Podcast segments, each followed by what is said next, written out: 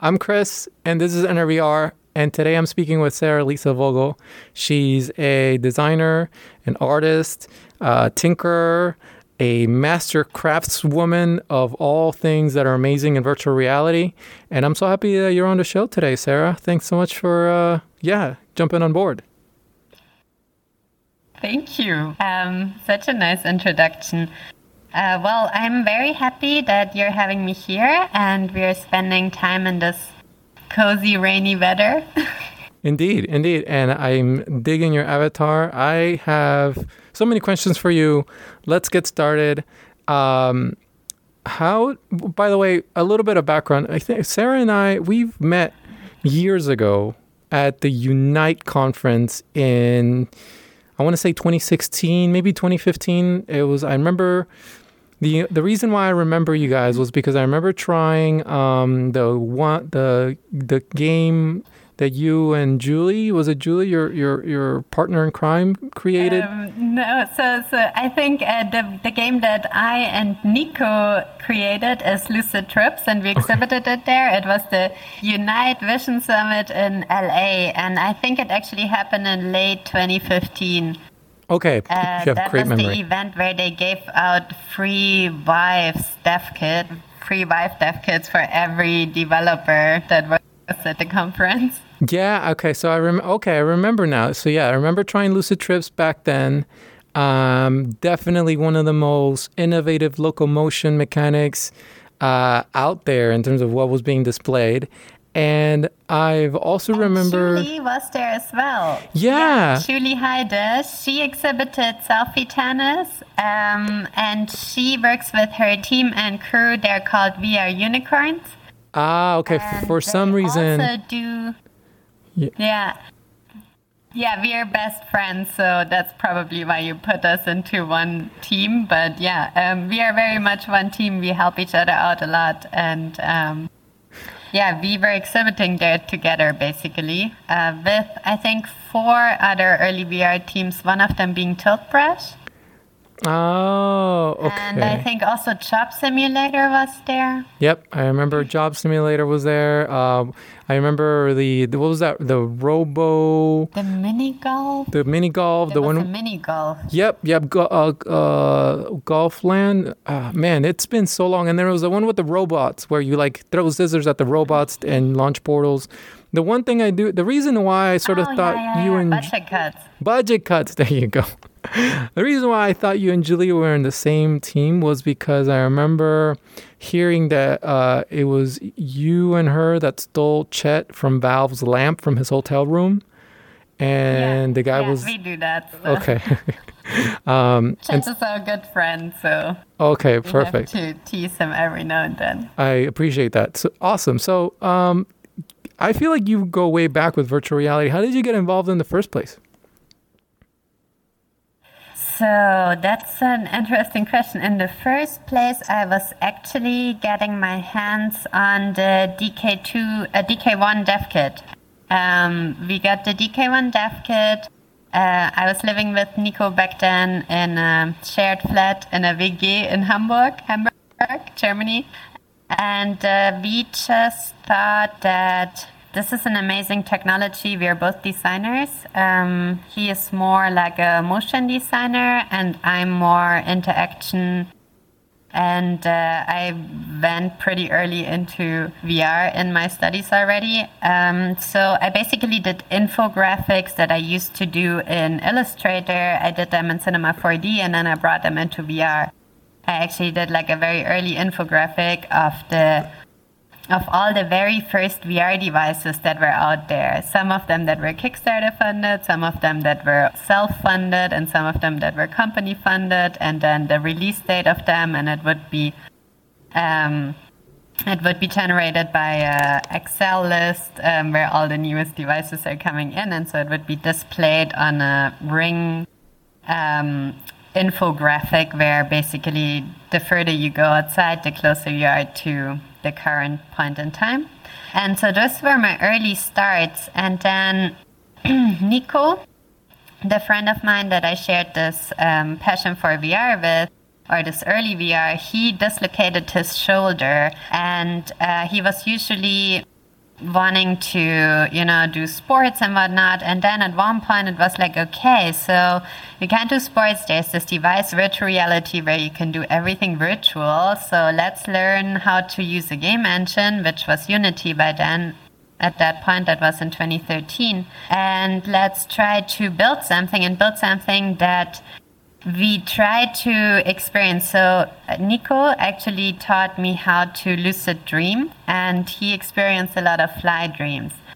And so this was our shared passion, you know. In the evenings, we would drink we would drink oil, certain oils that make you more like likely to lucid dream, and we really dove into that a lot in our everyday life in terms of how how do you move around? How do you how do you feel around when you're in this lucid dream when you're basically weightless? When you wanna achieve this feeling of weightless weightlessness. And so as i'm talking about this i'm like making these moves of like how do you move around or how do you fly around? How do you float around comfortably in an environment embodied in an avatar so this was a question that we asked ourselves, and we basically connected the DK1 that didn't come with controllers back then to these Razer Hydra controllers and tried to therefore build this immersive interaction of this hand walking, of this floating mechanic that we now are still developing inside of Lucid Trips.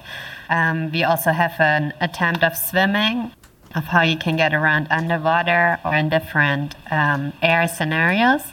And this was really a very long way and a way that actually was never thought to be, or we never expected VR to become what it is right now so fast and and that even systems that have goggles and the controllers by default are what's going to happen honestly, back then we just put together systems. When the DK2 came out, we combined it with the PlayStation Move controllers.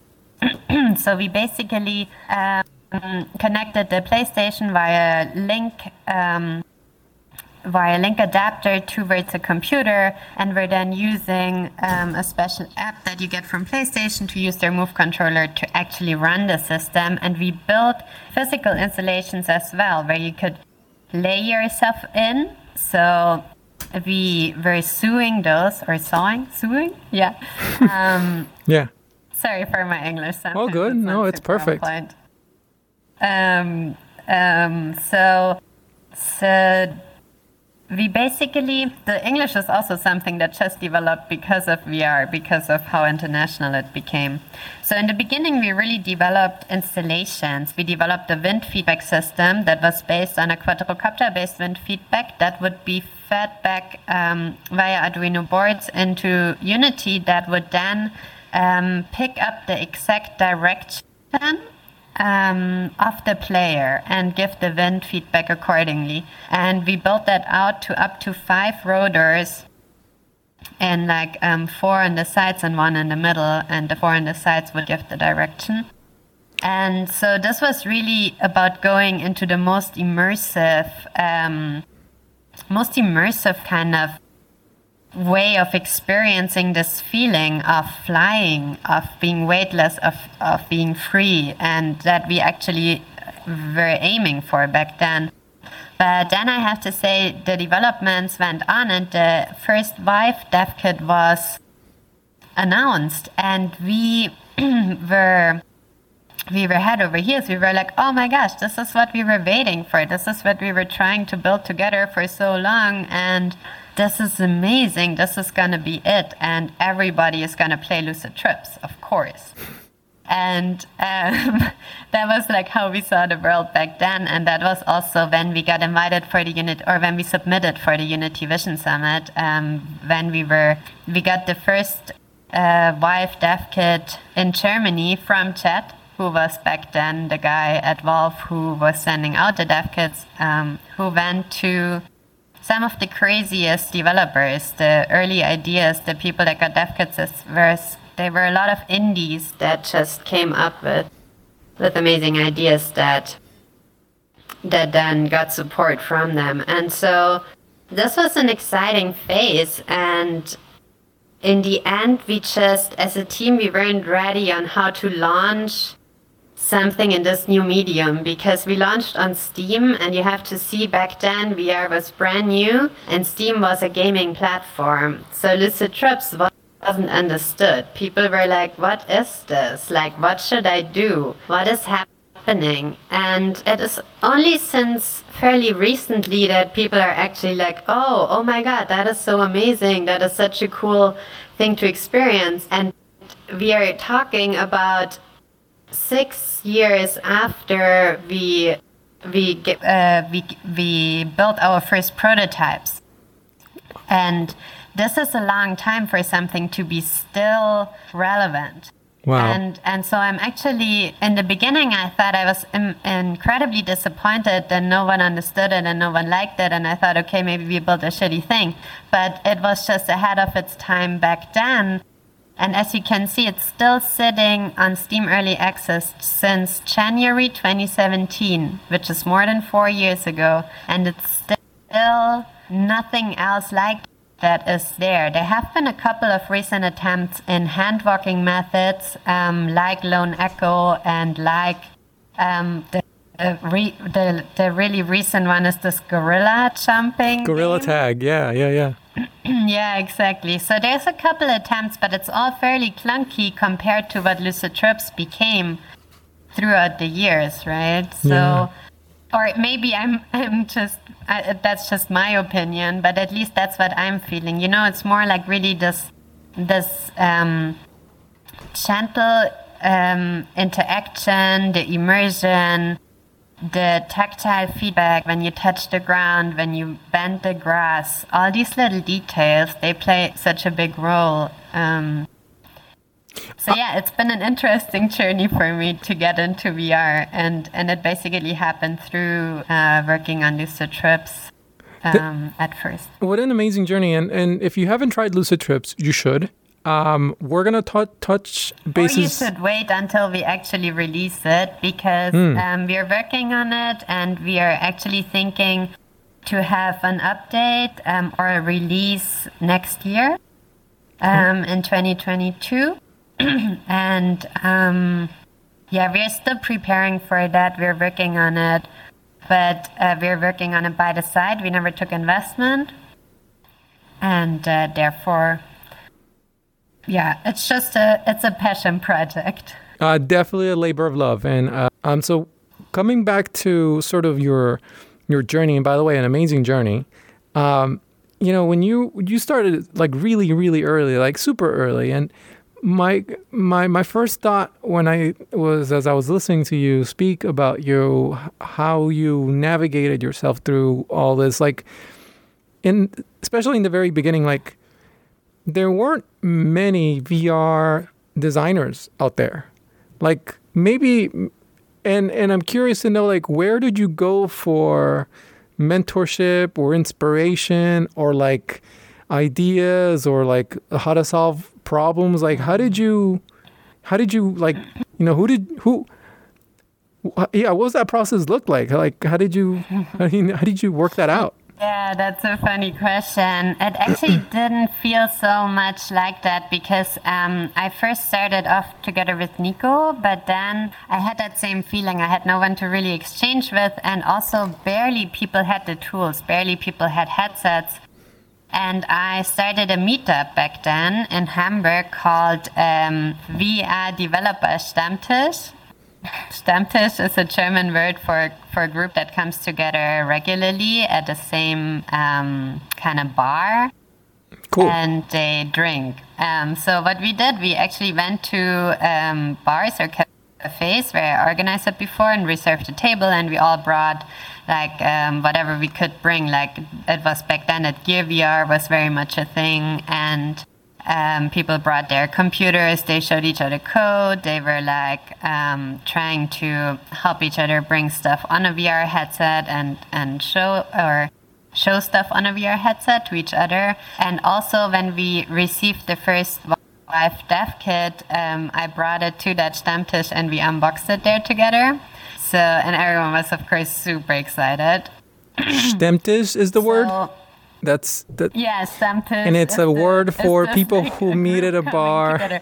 It's actually a meetup. It's actually a meetup, but it's not in the context like you know it from you know from the official meetups. But Mm-hmm. it's a Stammtisch is more more like a group of people that come together to spend time together and tell each other what they did and have a beer. At least that's what it is in Germany. you know? Sounds very German to me. Cool. Uh, and so you brought yeah, Gear VRs, you brought all the hardware, and you were sharing demos with each other. and Well, Yeah, yeah, yeah, pretty much. So we didn't always bring all the hardware, but at least like some stuff to show every now and then. Um, people brought like a full on computer, but that was rare. I did that every now and then, but that was rather rare. And we brought the first first dev kit to unbox it there, which was a huge package. And I remember going there with the bike and having it on the back of the bike, and it was like a mess. Too. I was like, I can't drop it. I can't drop it. Oh my god! Yeah, it sounds it sounds a little precarious, and it yeah, and I gotta salute anyone who carries around a rig and brings it to a public meetup with a bunch of people. That's that's a lot of work. I mean, yeah, like so so that's uh, so. I imagine the energy was like there was a lot of energy. People were excited, or what was there it like? so much energy, yeah. So it was really that uh, when I got in VR, I was completely flashed myself. I was just like, this is. It blew my mind. This is. This is it. This is the world. This is what, like, never anything interested me as much as this did when I first put on a DK1 like this was my kind of realization moment. And since then i was like this is amazing. And if anyone wants to try it or do anything with it i would be the first person to encourage them to do so and share whatever i have. And so i think yeah there was a lot of energy and there was growing energy in vr because facebook got bought by um, oculus got first bought by facebook and that was a huge um, like all of a sudden you know vr got this hype. And in 2015 2016 was the peak hype times of vr Yeah, and so right in these times everyone was like yeah of course we're coming to your meetups. There were like more and more people and then it was also that there was more and more business people coming and then i was stopping them because i wasn't interested anymore. It was just getting yeah a lot of work and exhausting because it wasn't actually the people anymore that was wanting to learn about it, but that was wanting to market it, and we're just asking the questions. Um, so you know, there was ups and downs in this journey, but all in all, it was just um, in the middle of the hype phase of VR that that all of this happened, and so my love for VR didn't fade, but I have to say, in times like 2017, when VR was also kind of negatively or or put in the press that VR didn't fulfill what it promised, and etc cetera, and the hype went down, and the investments went down after such a short period of of actually engaging with the industry. it was it was kind of a a hard thing to go through, especially as I was also fairly young. That was my early 20s, mid 20s, um, when I was going through that phase. Um, that VR was so hyped. I was 25, 26, and and then seeing that crash down and seeing a lot of my friends' startups um, go bankrupt and closing down was a fairly hard thing to watch and I took myself out of it for a bit actually and went to study again um, to study humanoid robotics because I was super interested still in the subject but not in the hype around VR. So the subject of interacting in virtual spaces, interacting in different bodies, interacting in different environments, all of that is still something that I very, very much do find interesting and want to continue working on. But VR went through a really difficult phase, um, I think, for indie creators. Yeah, I remember those days. I remember the Facebook acquisition was a bit of an inflection point where in the um, the kinds of people that were part of the community, just like you said, weren't the kinds of people that were as enthusiastic about seeing the potential future implications of the technology and how to make it for good. And like it was a lot of like um, a lot of idealists, a lot of people that were really creative in the beginning, really, really beginning. And then the Facebook acquisition happened. And all of a sudden, I think we got flooded with a lot of people who are thinking about fast money, how to how to make a business that'll make, you know, that that'll be the next Twitter of VR or the next Amazon of VR? And how do we turn that into something that's giving us revenue in nine months, 10 months, and millions of users? And when 2017 happened and the, these companies didn't meet the expectation because these those expectations, because obviously technology takes a bit to ramp up. You know, it just doesn't, you just don't go over, it doesn't, ha- we don't go from like announcement of the iPhone to you know 2014 in 2007 to like 2014 when it was in the, in the hands of billions of people. Like it doesn't happen. It took you know it took a while for even the phone. So let alone VR which I don't think you know I've become more myself a lot more humbled by the challenge of bringing VR to the whole world. Like I think it's I think a part of me thinks that while it would be beneficial to see a world where everyone has access to this metaverse, this giant universe, digital universe of information that is um, full of experience and you know, eye brain opening sort of like experiences. I don't know if it's for everyone.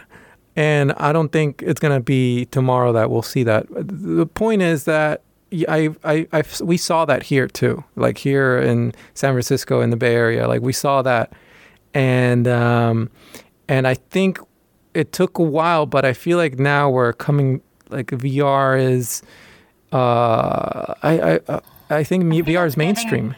Like it's yeah, it's getting taken seriously, and I think especially since COVID happened, it's getting mm. taken even more seriously because it might become a necessity that might be necessary at times. And yeah. there hasn't been a moment in time ever before that we couldn't come together physically. And I think this is really something that that fed a lot into the recent hype of VR and especially of VR social platforms. I, yeah, I couldn't agree more, especially considering the fact that like th- because of our um, expansion in, in like as a as a as a civilization, as a, as a species that sort of like mucks with like natural habitats.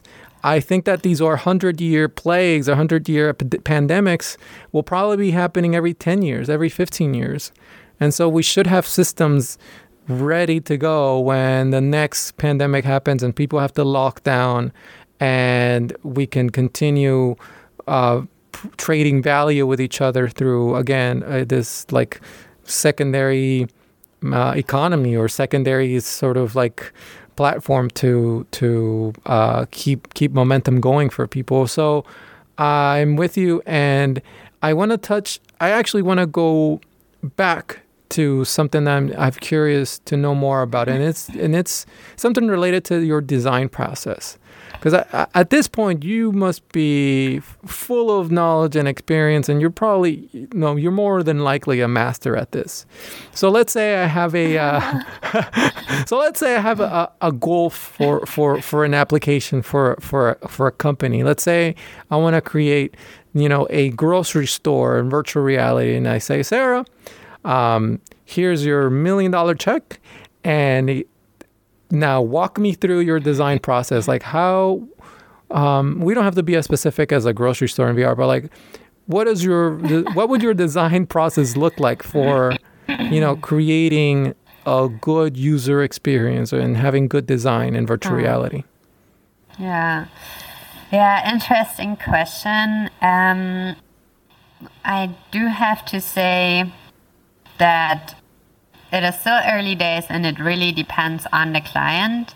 Mm. Um, I personally have worked with several different clients and it looks different every single time because every company has their own structures how they approach their design. And if they get in a specialist, it's really that um, a lot of the design process is also just bringing the team to a point where they start understanding VR and where they start getting that it's that it's a spatial experience.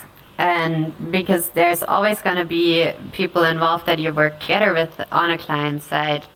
Um, and it really depends on the company structure of how that feeds into their design process. Um, I also would recommend, honestly, every company and every company that I do consult with, I would recommend them to build internal teams of experts that do know the technology and that are part of different projects and that know of other projects in their own companies because sometimes companies are so big that they don't even know that another department does work with VR. So I think it's really, really important for corporations and, and companies, if they want to get into VR, to really build internal knowledge because otherwise, there's so much to go wrong, there's so much to be done wrong, and to really represent something as important as the own brand.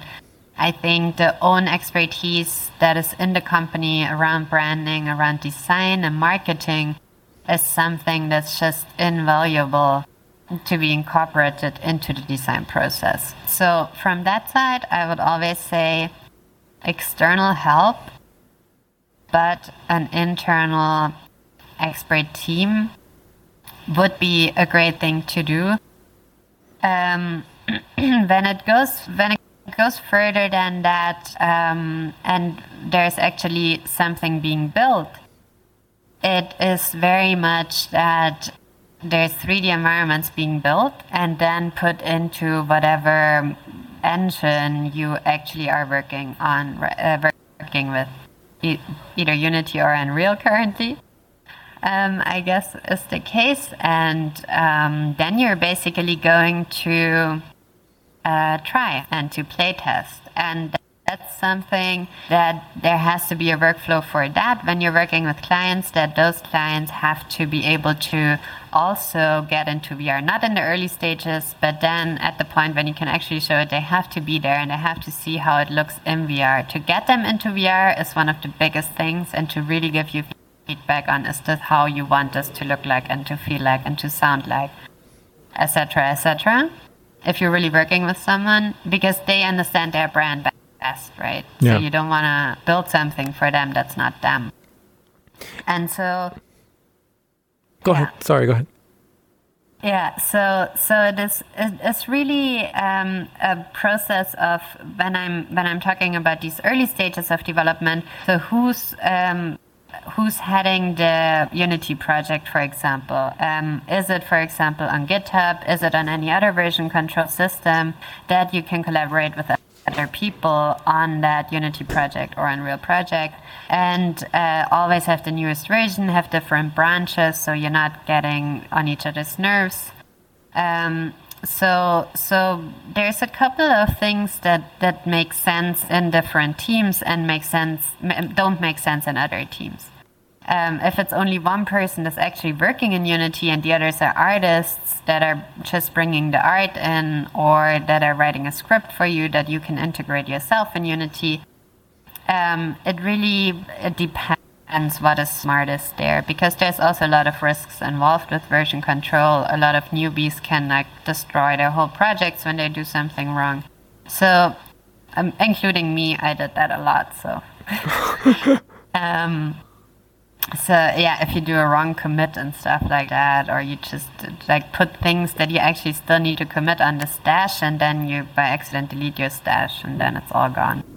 Uh, so all these kind of things happen in that early design process and that's all something that doesn't ha- necessarily have to do with user experience, but that you have to incorporate into exactly that process because everyone needs to feel it firsthand. Everyone that's involved in that design process, that does assets for it or whatnot, needs to have the opportunity to go in there and to see how does this look like, how does this feel like, is this what we actually wanted, mm. and um, and so yeah, in different teams, like you just make builds, send them around, and everyone has a VR headset to to watch them, or you put it on the Quest or whatever.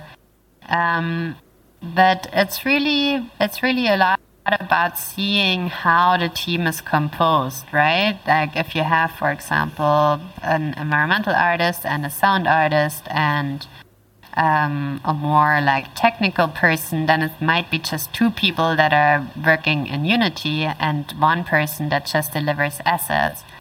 Um, yeah, I think it's really it's really um, different in every project, and it's always important to find a good playtesting and a good exchange workflow. I think that's just the most important thing to to keep in mind. Hmm. I'm curious. Oh, so I want to go deeper into the playtesting, and because I have had experiences where, like, um, I will come up with some sort of prototype and I'll start off on pen and paper.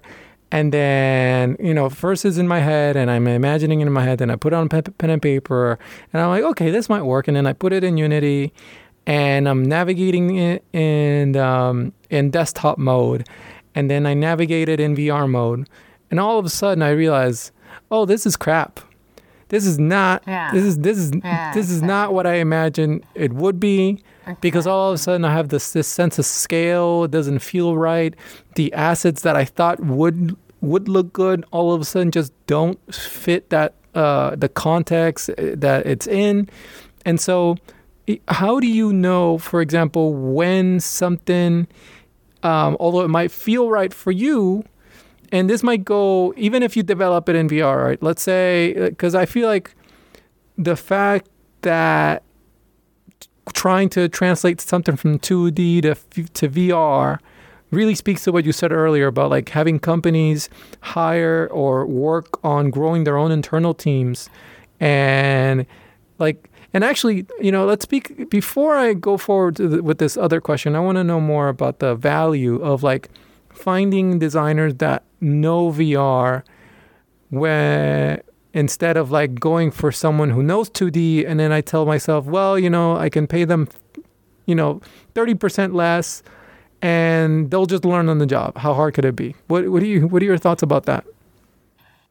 Um, I think my my thoughts about that is very much that we, as those early VR designers, have to advocate for exactly having that space and being taken serious in our profession um, of being a VR designer and really also adding value to the projects we're working on. Because I do think that uh, not in general everyone is willing to be like, okay, now that's a different medium. I have to hire someone or I have to find someone that really understands this medium because it's different from what we did before.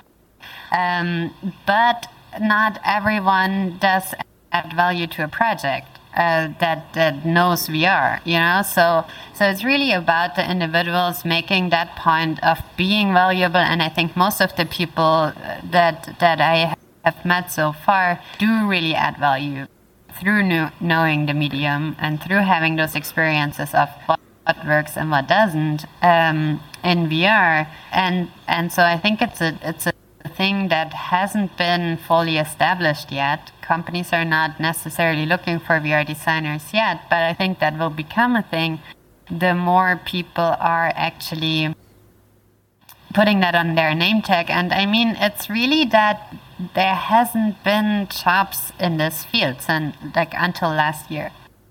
I, I honestly don't know if there were independent VR designers that call themselves VR designers that are up for hire by comp- for um, from companies that are not in the VR market themselves. I don't think there has been a lot of that.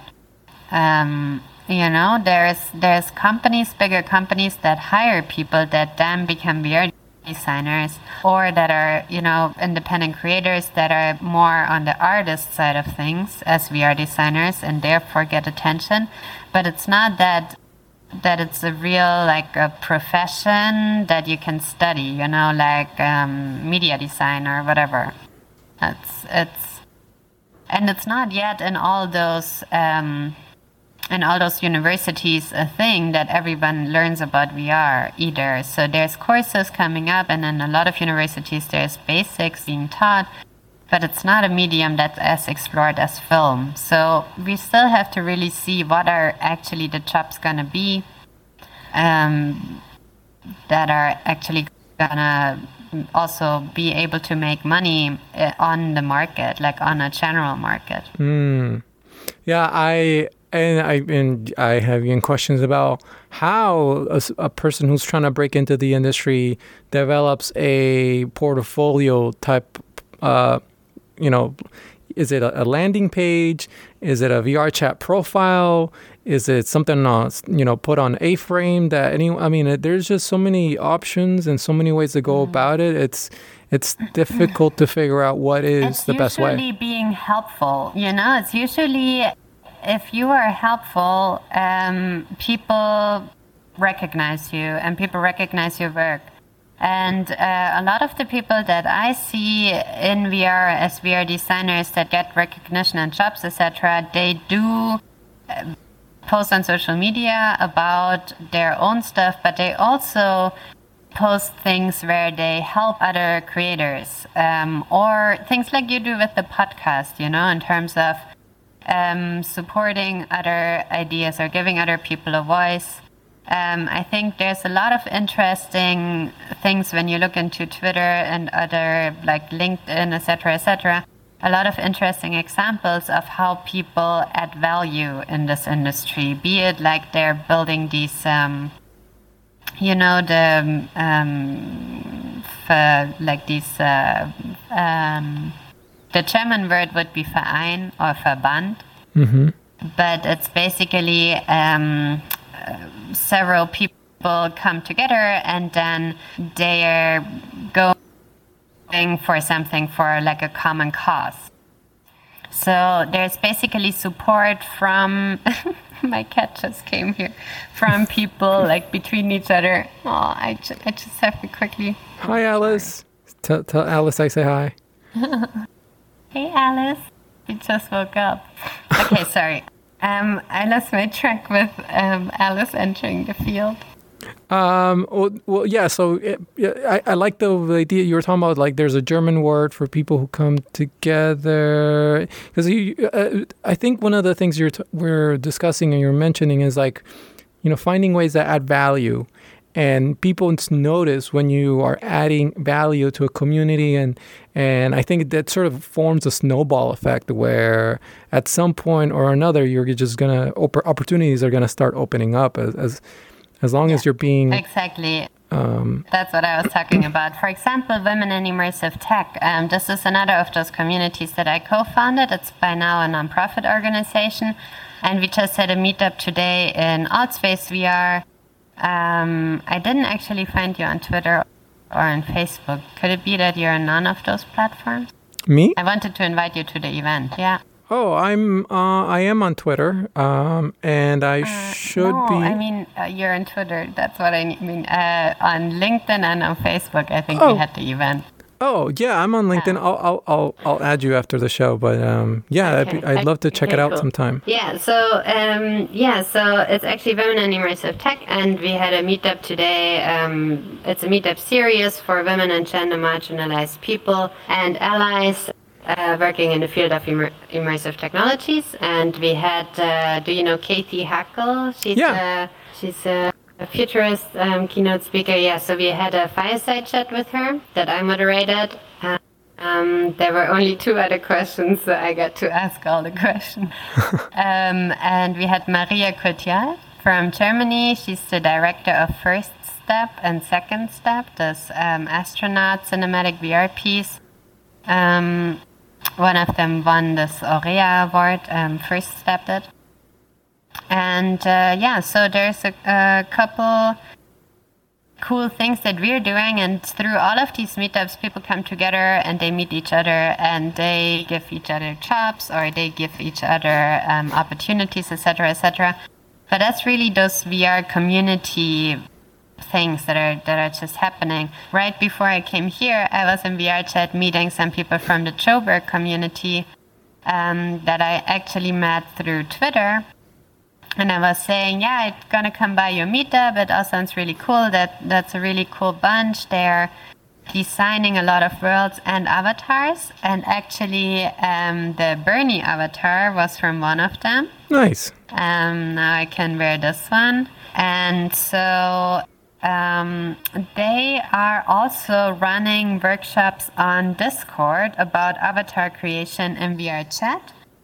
And um, I'm so tiny. Those mittens. Um, avatar creation in VR chat, and so um, there is a lot of stuff happening. So this is a really vivid community, and those are people that are also really helping each other, um, like encouraging each other, sharing knowledge. Um, building things as a team. There has been a recent game jam with Amaze and the Goethe Institute. Um, again, the Goethe Institute Joburg there.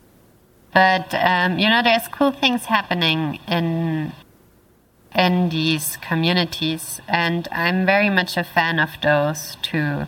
And the great thing is that you don't have to live in Silicon Valley or in one particular big city because a lot of these events are in virtual reality or over teleconference, televideo, or and so and so as long as you come prepared to like share and network and bring positivity and value, I think I think uh, things will go well uh, with for you eventually, right? I Yeah. think that's awesome. Yeah. Um, Yeah, I think if people are just open and share about their practice, and if there's no like, you know, all these things of like, no, this is my concept. Um, I'm afraid other people steal it if I'm talking about it. All that stuff, that's just bullshit. Um, that's really not necessary. And I think this is still somehow stuck in people's minds. But I think honestly, this is just, it's just not worth it. It's just holding you off. There's great ideas, and whatever idea you're inspired by, you're never going to do the same thing. You're always going to do something a bit different, um, which might be the innovation that is needed for it to really take off, you know, or to really for people to see and to make an impact. And and there shouldn't be an ego attached to that. And I think this is something that I learned from Chet actually, who back then everyone who sent, who he sent a Vive dev kit, he um, said we have to put the experience on Steam to share it with him. If we want, if we want him to give feedback, we have to upload it on Steam. But that meant that back then, when Steam was closed, before I think it was April 2016 when it launched officially, so all the time before, all VR creators for this dev kit, for the Vive dev kit, were able to see all stuff on Steam that's up. So it were maybe like 20 or 50 games or something that every Steam creator had access to before the platform launched, before the VR platform launched. And hmm. so we all saw each other's games always. We could watch all of those. We could get inspired. We could learn. We could exchange. And that stuff is invaluable. Um, just this mindset of sharing, of trying to help each other with the best possible feedback. Um, when you try someone else's VR experience and you just like this, this, this, and that, and they might have not seen this, this is invaluable. This is just um, the best feedback you can get. And so I think all all of that inspired me very much to keep that in mind and make this a practice.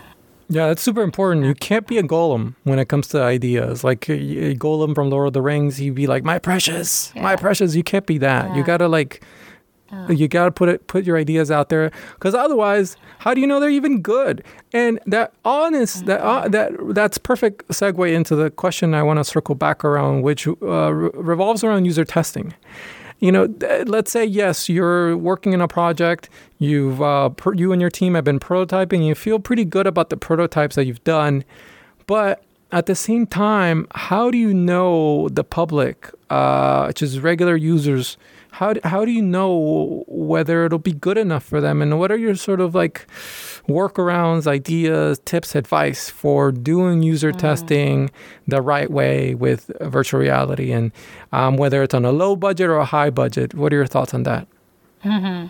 Um, I mean, if it's on a high budget, um, I think uh, you have production companies that can take care of that and really get you most out of it. Um, if it's multiplayer, for example, like a half the company or or like I don't know, 200 people or whatever should fit in can be activated to just go and and pressure test the platform if the budget allows it. But um, if it's going to rather low budget solution, I think um, it's really important that you upload your game on Steam. You basically um, upload it in a um, closed beta, and then you can generate keys for your game or experience or whatever it is. Um, you can also do that on other platforms. Uh, Oculus works similarly. I did never upload an experience on Oculus, so I can actually not talk about that myself, but I have a couple of friends who do that. And um, I have activated a couple of codes through Oculus App Lab because that's where you basically can um, use uh, your experience also through the Quest. Um, so you can do the same um, basically with codes, um, with Oculus Quest App Lab, where you invite people with their email address, or um, through Steam keys. And I think the most important thing is if you already have a little community, um, then yeah, send it out to your community, send it out to your followers on Twitter. They are the most likely to actually go and really test your game. Um, if you know VR communities that really also have headsets, um, then this is also a good place to be. Normally, VR communities are really friendly when it comes to testing out a game that they don't have yet, but they have a headset, so it's actually for them again. um, if it's not a completely shitty game. and um, so, so yeah, there's a, a, couple of different alternatives. The most important one is that you keep track on your spreadsheets of the Steam keys and of the people that you gave those Steam keys to. And I would also not revoke access. Um, that's something that we did at one point, um, not knowingly that they actually aren't like they're completely revoked. We basically transition from a beta version to the Steam Early Access version, and with that, we revoked all access to those existing keys. Mm. Um, we didn't do that on purpose, and we actually sent out to people that complained. We sent out other keys, but um, that is something that you shouldn't do. If you are gaining beta testers and they actually help you test your game, you should definitely give them your game um, as a reward when it enters the access per- the, the actual release period or early access period, whatever. So that's that's a mistake that I did by mistake. And um, yeah, so just get to know Steam a little bit. There's a lot you can do to engage. You know, there's um, as soon as you release, there's a lot of community engagement period, uh, uh, com- community engagement tools and also, pre release is a really important period to stay in touch with your community to see if something happens, if someone gives you a ranking or so. Um, that is bad that you have then you have to reply and you have to be like what what is wrong with with the game like if you really don't like it please just refund it but don't give me a bad ranking because the ranking on steam is is worth a lot if you have a like 90% ranking or something you did a lot right Mm-hmm. Um, there's things that if a headset is not supported or something and the people rank your game down therefore just make sure you mention all of those. We had it mentioned but we didn't have it mentioned high enough on high enough up on the steam page. And we still got bad uh, rankings exactly for that because it wouldn't work on the microsoft reality headsets. And um, and yeah, so so there's a lot uh, that you can do wrong, but I think with getting to know the platform, getting to know the user base a little bit, looking at other VR games, you know, by now it's also that there's so many VR games published. Um, you can look at so much, but if you look at user testing, I think it's really about the community, about keeping track of your Steam keys, mm. keeping track of the people that you're in touch with, and interacting with them on a regular basis, not too frequently, I would say. Just don't tell them every month, like, I have an update or something, please test again. Um, at, at least, but from my perspective, because people might get annoyed and just um, like not uh, put you from your ma- uh, put themselves from your mailing list. Huh. Um, What is what is the yeah, metric? there's important updates. Uh, sorry, I didn't mean to cut you off. Yeah, I just wanted to say when there's important updates, I would always like reach out to the community, but Yeah. really only if there's important updates, um, which are like uh, um, like real releases, like a new kind of feature or something, um, but not if there's bug fixes or something like that. Uh, you don't make your community, your newsletter kind of update, bug update, or whatever. Sounds like sounds like there's a there's a bit of an intersection between, especially if you're on a, on a, on a lower budget scale. There's an intersection between community management and and design. Like it, there's a there's there's crossover there when you when you're trying to like Yeah, yeah. gather feedback from users. Especially because I'm curious to know more about the at least your metrics for when something needs to be changed based on community feedback. Like at what point do you say to yourselves, okay, we're getting a lot of reviews on Steam that are saying um, that this mechanic or this interaction or this particular menu layout is not working and uh, but at what point do you say okay i think i think uh, i think we reach a, a point that we need to we need to change. I think the community would would benefit from this. Like what what what what metric are you would you use or have you used in the past that uh, that showed some success Yeah, so that is a very difficult question to be honest. Um, if it's really about things that are obvious, like menus that are not working and that is being mentioned by more than, I would say, um, 10% of your users, um, that's a significant amount. Um, I would always say that if it's like 10% of your users are reporting something, um, that's a lot already. That's that that would be something that I would change because um, seeing like one person that reports something, there's most of the time ten people uh, for that one person that don't report something, right? mm-hmm. Um, so if you hear something more often than once or twice, I would always um, check that out and make sure this is really what you want or what works. And also watch other people. Me as a designer when i get some feedback around a certain thing i always look into it but i watch other people.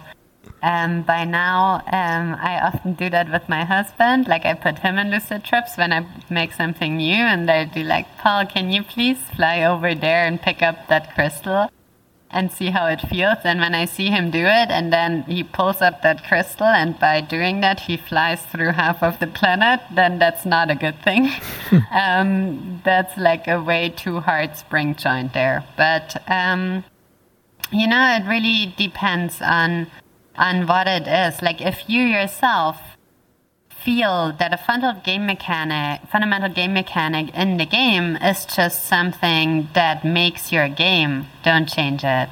Honestly, we added quests and and gamified interactions and and kind of um, things that we didn't have in Lucid Trips before because people were telling us Lucid Trips is not a game. What should I do? I don't understand. And then we were like, oh, okay. We put a couple of soap bubbles and then people have to pop all the bubbles and then go through the last goal ring. So people have something to do in there. It's cool to put up a couple of quests, but in the beginning we actually put it as an asynchronous multiplayer where people could basically log in, do like their ways and and uh, hide a couple of crystals and upload them, and then other people could explore those oh it- no one would upload their stuff, you know, no one would do it, no one would engage. And then we basically, there therefore, because everyone was like, what is happening? There's nothing going on. Even if we always put one there, every day there was at least one, um, and we put, we put more there, we put different ones there. Like I did all the time, I did new ones. But um, it's it's no engagement. It wasn't engagement on that side, and so we noticed, okay, that's something we have to change without even getting feedback about it. We only got the feedback that there's nothing going on, right? So so there's some things that you just notice that that don't work, and um, and other things that are a bit harder to find out um, when I'm thinking of other de- design project of design projects of mine where I just was creating different UX mechanics, like something where I look at my watch um, and I look this way around. And now I saw what Steam came up with their little interface that attaches to the hand, and you only turn your hand like this. And when I tried it the first time, I was like, "Fuck! Like, why did they came up with looking at my watch? Like." half of the people don't get it. When I saw the Steam one, I was like, fuck, my design is a fail. I tried something that's so much better. It's a bit more apparent, like sometimes it comes in by accident, and the watch one is really always you you want it when uh, it's there when you want it and not when you don't want it. But honestly, seeing the people behave in Theia, in the breast cancer research lab, is the one I'm talking about currently. Mm-hmm. Um, I mean that that's just like yeah, that's the solution to that. We have to change that because that would be so much better. And it um, was you know there's there's moments like that. And it was, seems like it was something where in a a real world interaction, something like looking at your watch was brought over to VR and sort of augmented with all the VR magic on top of it. Some, yeah. Exactly. Hmm. Exactly. It was this mechanic, and then the user menu would like a, a, augmented user menu with like six different tools that you could pick up would pop up. It would fade in, would scale like from small to big when you while you turn your watch around. So you always notice already when you start turning a little bit that all this menu pops up. It scales bigger, and when you have it over here, it's at its biggest size. And uh, you can just like choose your your menu, but but now that Steam has it the other way around and it just pops up like when you just basically lift your hand, it feels like, you know, like sugary cream instead of like, oh, I'm gonna get my watch over here. you know what I mean? it's just. It feels smoother. Yeah, it feels it was a moment. Interesting. Yeah, it feels smoother. That's what I meant. uh, I, well, I like the word sugar and cream. I'm curious to know more about your thoughts on ethical design and what do you define as ethical design and virtual reality? Is there a difference between ethical design principles for Pancake World, you know, 2D mode and virtual reality? Like, does it all translate over to VR? And um, where do you draw the line between what is ethical and what isn't? Um, some, the first thing that I think about when I'm thinking about like ethical design and virtual reality is something like EA, the game com- game publishing company, would try to come up with like a, a new way to milk people through loot boxes. You know, kind of the way they do with v- FIFA. Yeah yeah, like FIFA mm-hmm. or like mobile games where like you got 12 year old children spending thousands and thousands of dollars of their parents' money through these uh, game apps that like make it really s- difficult to really feel like like you're really spending money, but all of a sudden you are, and next thing you know, your parents get the bill, and it's thousands, and thousands of dollars, but you're 12 years old, you you didn't know what you were doing, quote unquote. Um, again, what are your thoughts on ethics in VR design in general and some of the things I just rambled through? Uh, yeah, that's a big topic. Um, that's a very, very big topic. Ethics in VR. I mean, the ground rules, I think, are to understand that virtual reality is a medium that is scientifically proven to be immersive and to activate similar regions in the brain than real experiences do. So, if you understand that principle, that's, I think, the fundamental difference to 2D screens because 2D screens are not as immersive and it's not the same brain areas as if you do something in real life. it's just not as intense, if you will. Um, so that is that is basically the ground principle, and I think everything else uh, means being a guinea pig currently. Like since we are the people that used VR since day one. And we are the people that are testing it out on our own skins in terms of how does this feel to us um, does it feel good or does it feel not good? And we are the people deciding what's ethical and what's not not ethical. I think with the with the things that we are doing and that we are boycotting, and I think I told you already once that um, I do have an issue with um, bloody, like slaughtery shooter games. Mm-hmm, Something like Population One and Pavlov and all these kind of um, experiences, and also early VR experiences that were kind of imitating this behavior. Where you feel like the zombie, that zombie shooter, Arizona Sunshine. I think that was my first horror experience, where I was like, I was really horrified, where I was like throwing down the headset on the floor crying, where I was like, this is too much and this is fuck. Because your breathing becomes like, and your view becomes like bloody, and like your body is like twitching on the ground and all of that stuff. And I think this is really something that uh, can cause PTSD symptom, um, syndrome. Um, because this is something that is, is it's absolutely shocking, and I think for me at least, it it could totally be traumatizing for people. Yeah. So I think um, there's there's those areas that we should keep in mind that as this is acting on our brain as real world experiences do, what do we what would we be able to experience in real life that wouldn't give us any trauma? Because I think the last thing that this world needs is any more traumatized people. Yeah.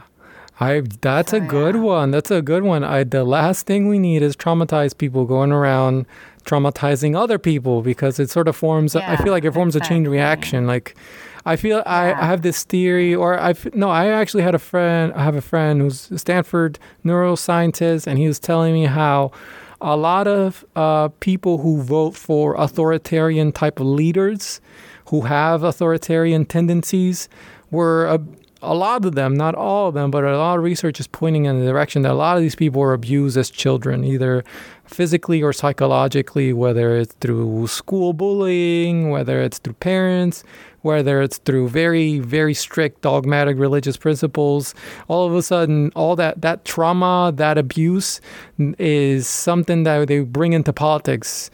And you have them voting for people like Bolsonaro, like Trump, like Erdogan, like people who are just Duterte, all these dictator asshole type of motherfuckers. Like you know, you end up voting for them because, again, you can't you can't disassociate your politics from your you know from your childhood and and somehow you bring you want to mm. you want to bring that back that sense of safety or like you know yeah trauma is a big big thing and and i think there's so many people in so many nations that have been traumatized by what yeah. happened to them and that are being continuously traumatized when we're looking at the wars that are currently happening as we speak mm-hmm. in this world. And and honestly, we don't need to recreate that in VR. I think um, there's no need for that for me, and I think that is just where it becomes really important for me that, that these kind of things are unethical, like um, recreating what is the what is the reality of some people and the, the horrifying traumatic reality of some people that are living today and, and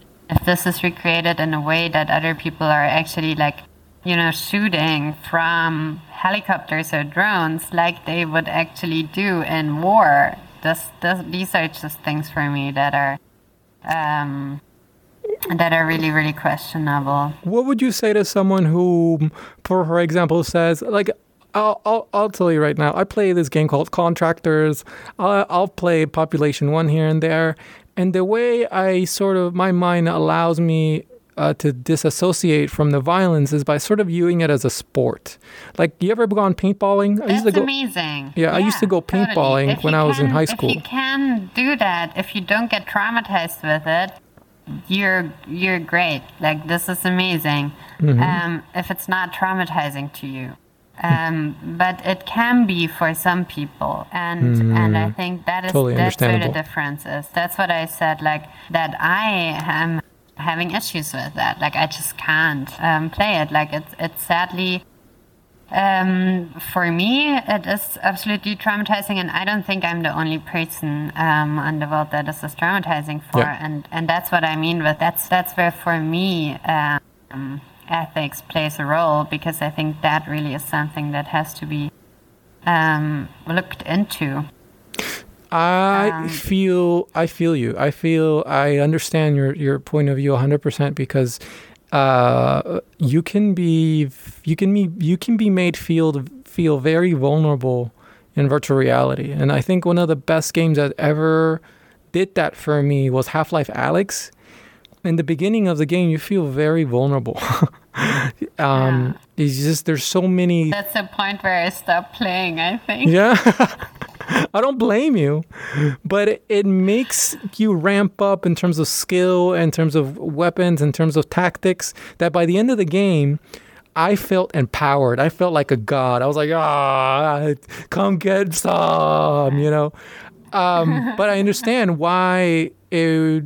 But I understand like how if we're going to uh, and if designers are going to design design VR, they should be first in line to be able to practice empathy and and really see themselves in the shoes of the people that not just one kind of person, but like all the, all the sorts of people that are going to be experiencing the things that they are putting out into the world. Yeah.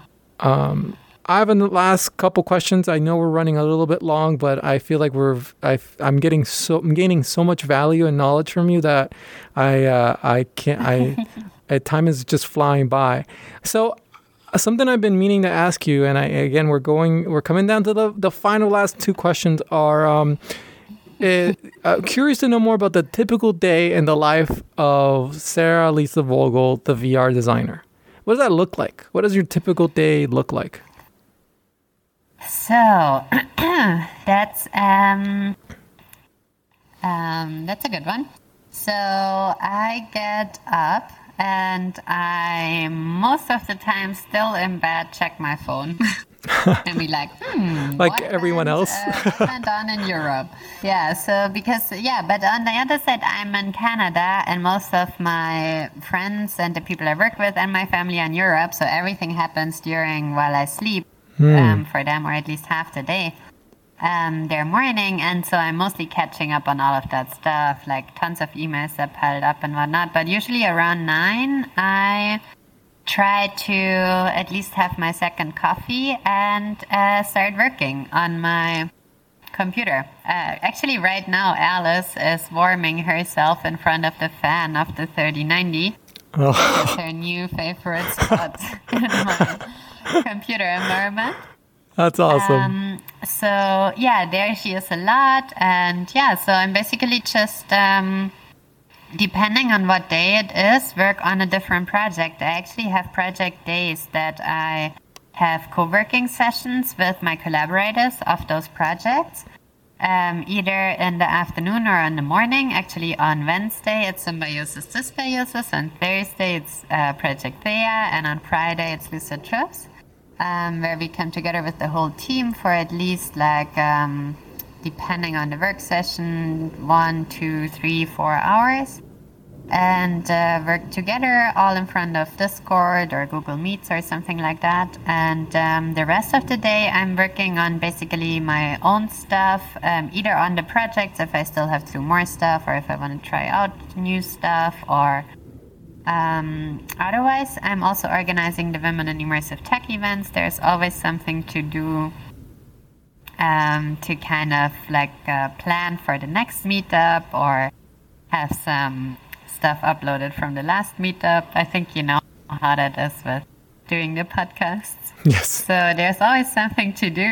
And um, yeah, that's basically my day. I'm reading a lot about VR. I'm not watching news, I'm not watching a lot of shows. I recently watched a little bit more since uh, COVID and since I'm living with Paul, but um, yeah, I'm not doing a lot of that. I'm reading a lot. I do like to read um, actual books, like real paper books, which is kind of weird, but I very often do order books, um, just like random books, and uh, just read some books. I like that. Yeah, that that's pretty much what I do. Yeah, and I play tower tag. I play nearly every day. I play some tower tag, mostly around one or two p.m. Kind of like a little lunch break workout. And it's good and it's good for the brain too because you you you Yeah. uh, you uh, add, the more you work out um, neuroplasticity gets gets uh, starts getting released in the brain via this like this one I can't remember the hormone or the electrochemical process but yeah the, I think that's probably one of the best things that you could that you do throughout your day to like keep your flow going keep your brain sharp so that's so tower tag you play in VR, you get your VR fix, and and you become a better designer by sharpening your brain. What could be a better win-win situation? Nice, yeah, and I'm actually also working on a standing desk with a balance board, so that's something I really enjoy as well. Now that is hardcore. That uh, a balance board sounds. Uh, what do you think of a balance board? Are they? Are they? And by the way, this isn't my second question, but I just want to v- deviate a little bit. Are balance boards uh, worth it? Or what do you think? Um, yeah, totally. It's Okay. totally fun. Yeah, yeah, it's really fun. It's uh, really good for my posture, at least because I tend to slouch otherwise. Mm-hmm. Same here. And yeah, there you just have to stand up upright. There's no chance to stand anyhow different. Okay, I Otherwise, will. you fall off the board. I will look into this balance board uh, wizardry. Um, thank you. Um, last question: What are your tool? What are your tools? What are your favorite tools that you use to get your work done? And as a designer, can you imagine what the future tool for VR designers look like? What is the ultimate future tool for VR designers? If you could have everything in one tool that you could ever want, what would that look like? But let's start with your favorites right now and walk me through your your dream tool. Um, I'm actually, yeah, I'm working in a lot of projects, honest, uh, pr- uh, programs, honestly. The one I'm using most often, I think, is Unity. Um, and then with Unity, I'm using Plastic and Git um, as version control tools, depending on the project. Um, I do use Ableton. Um, I really like to use it for anything sound related, and it's really easy to use. And I combine it with my biosonification module. Um, I use Python because one of our VR project has a Python integration, so we are also using several Python modules and pip modules um, for that project. And So you plug um, Python into Unity, not C. So because I know you could do C sharp, but you you plug Python into Unity. Uh, yeah, yeah. We Oh. do use Python for analyzations um, in Thea because it's it's too um, it's basically too complex to translate those analyzations from Python to C sharp. It's just easier to plug in the Python scripts, let it do it, its analysis, and then um, visualize it again inside of Unity. Nice. Yeah, um, that's what we're working on with researchers. Actually, all over the world, they have labs over all over the world. They're called IMXT. Um, and yeah, uh, so so this is what I'm working on, and then what else I'm working on? I also use Spark AR. Um, I like that program just to um, yeah, just play around a little bit. I did a couple of filters recently. Um, I'm also using a lot of Premiere um, for all kinds of things, um, be it like tutorial videos that I'm later on using actually in game in VR, or um, be it just for doing trailers or um, even making GIFs or stuff like that. I use a lot of Premiere. Um, every now and then, I also use After Effects, but not a lot. I use a lot of Photoshop. Um, I what else do I use? Hmm, good question. Maybe I should look at my task list. um, well, I mean, I use a lot of Steam VR. Um, the GoPro VR player I use a lot too. Um, yeah, I use a lot of Steam VR. Oh no, I'm sitting again. Damn it. Ah, okay, I think that works, right? Yep, you're good. You're good. Yeah, okay. Wow, so, you're all over the so yeah, place. there's- you're you got your hands in almost any everything, audio. Yeah, ta- yeah. that's crazy. That's awesome. You kind of need that as a as a independent creator. When you're working with other artists, you kind of need to know how to plug in their stuff as well.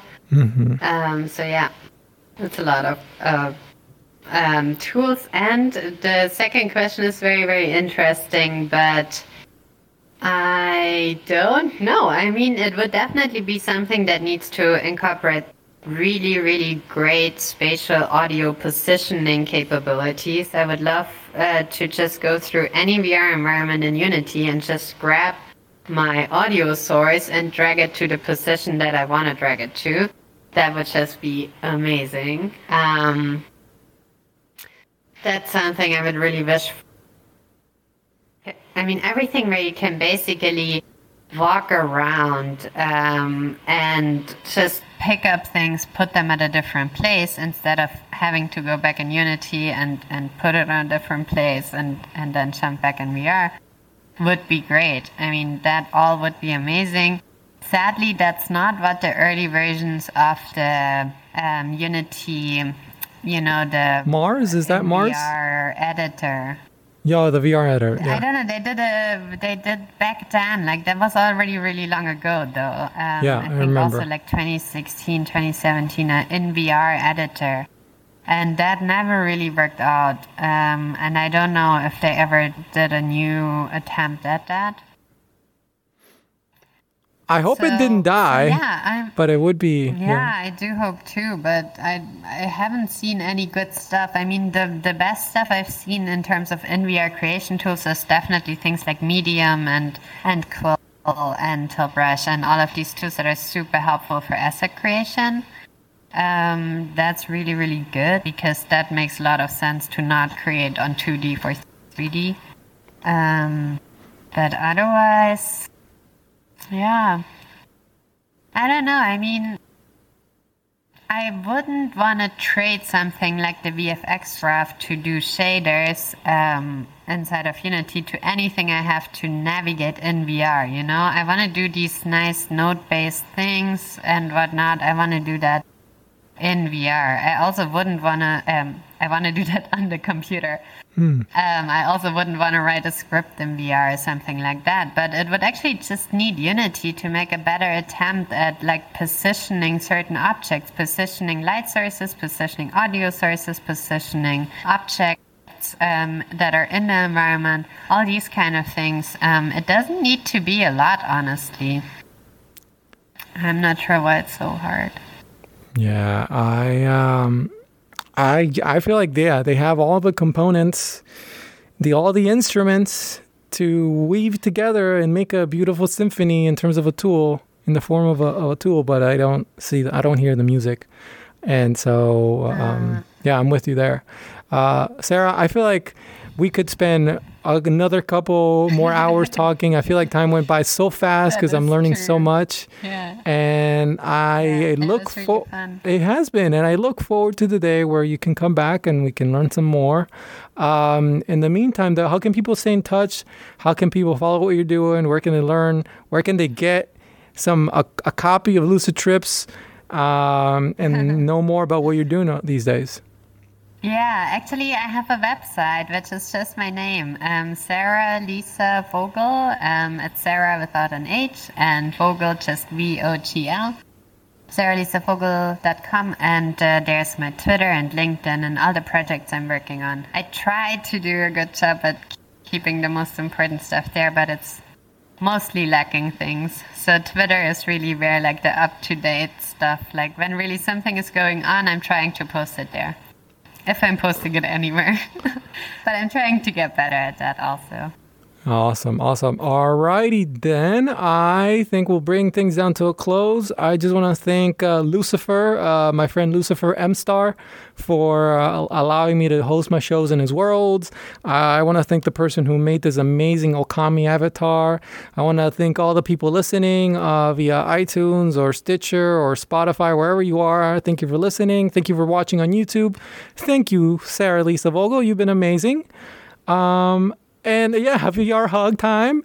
And I'll see you. I'll see you. I'll see you everyone later in the metaverse or wherever wherever you are. Bye. Peace.